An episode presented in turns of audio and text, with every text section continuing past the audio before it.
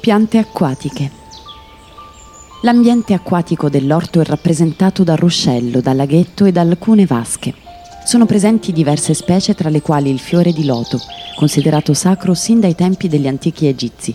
Appartiene al genere di piante acquatiche chiamato Nelumbo e fece la sua prima apparizione sul pianeta Terra 80 milioni di anni fa. Sboccia nel periodo estivo, fra giugno e settembre, e in natura esistono due varietà che crescono in America, Asia e Australia. Le foglie, estremamente decorative, sono molto grandi, con un diametro di oltre un metro. Una caratteristica interessante delle foglie del fiore di loto è la loro capacità di mantenersi sempre pulite e asciutte, sebbene la pianta cresca e si sviluppi in acque stagnanti.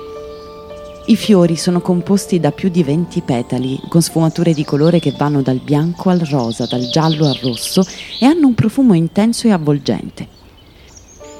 Il fiore di loto è considerato sacro per l'induismo e il buddismo. In India è uno dei simboli nazionali, mentre per i buddisti il significato del fiore è legato al concetto di purezza dell'anima e del corpo e di elevazione spirituale.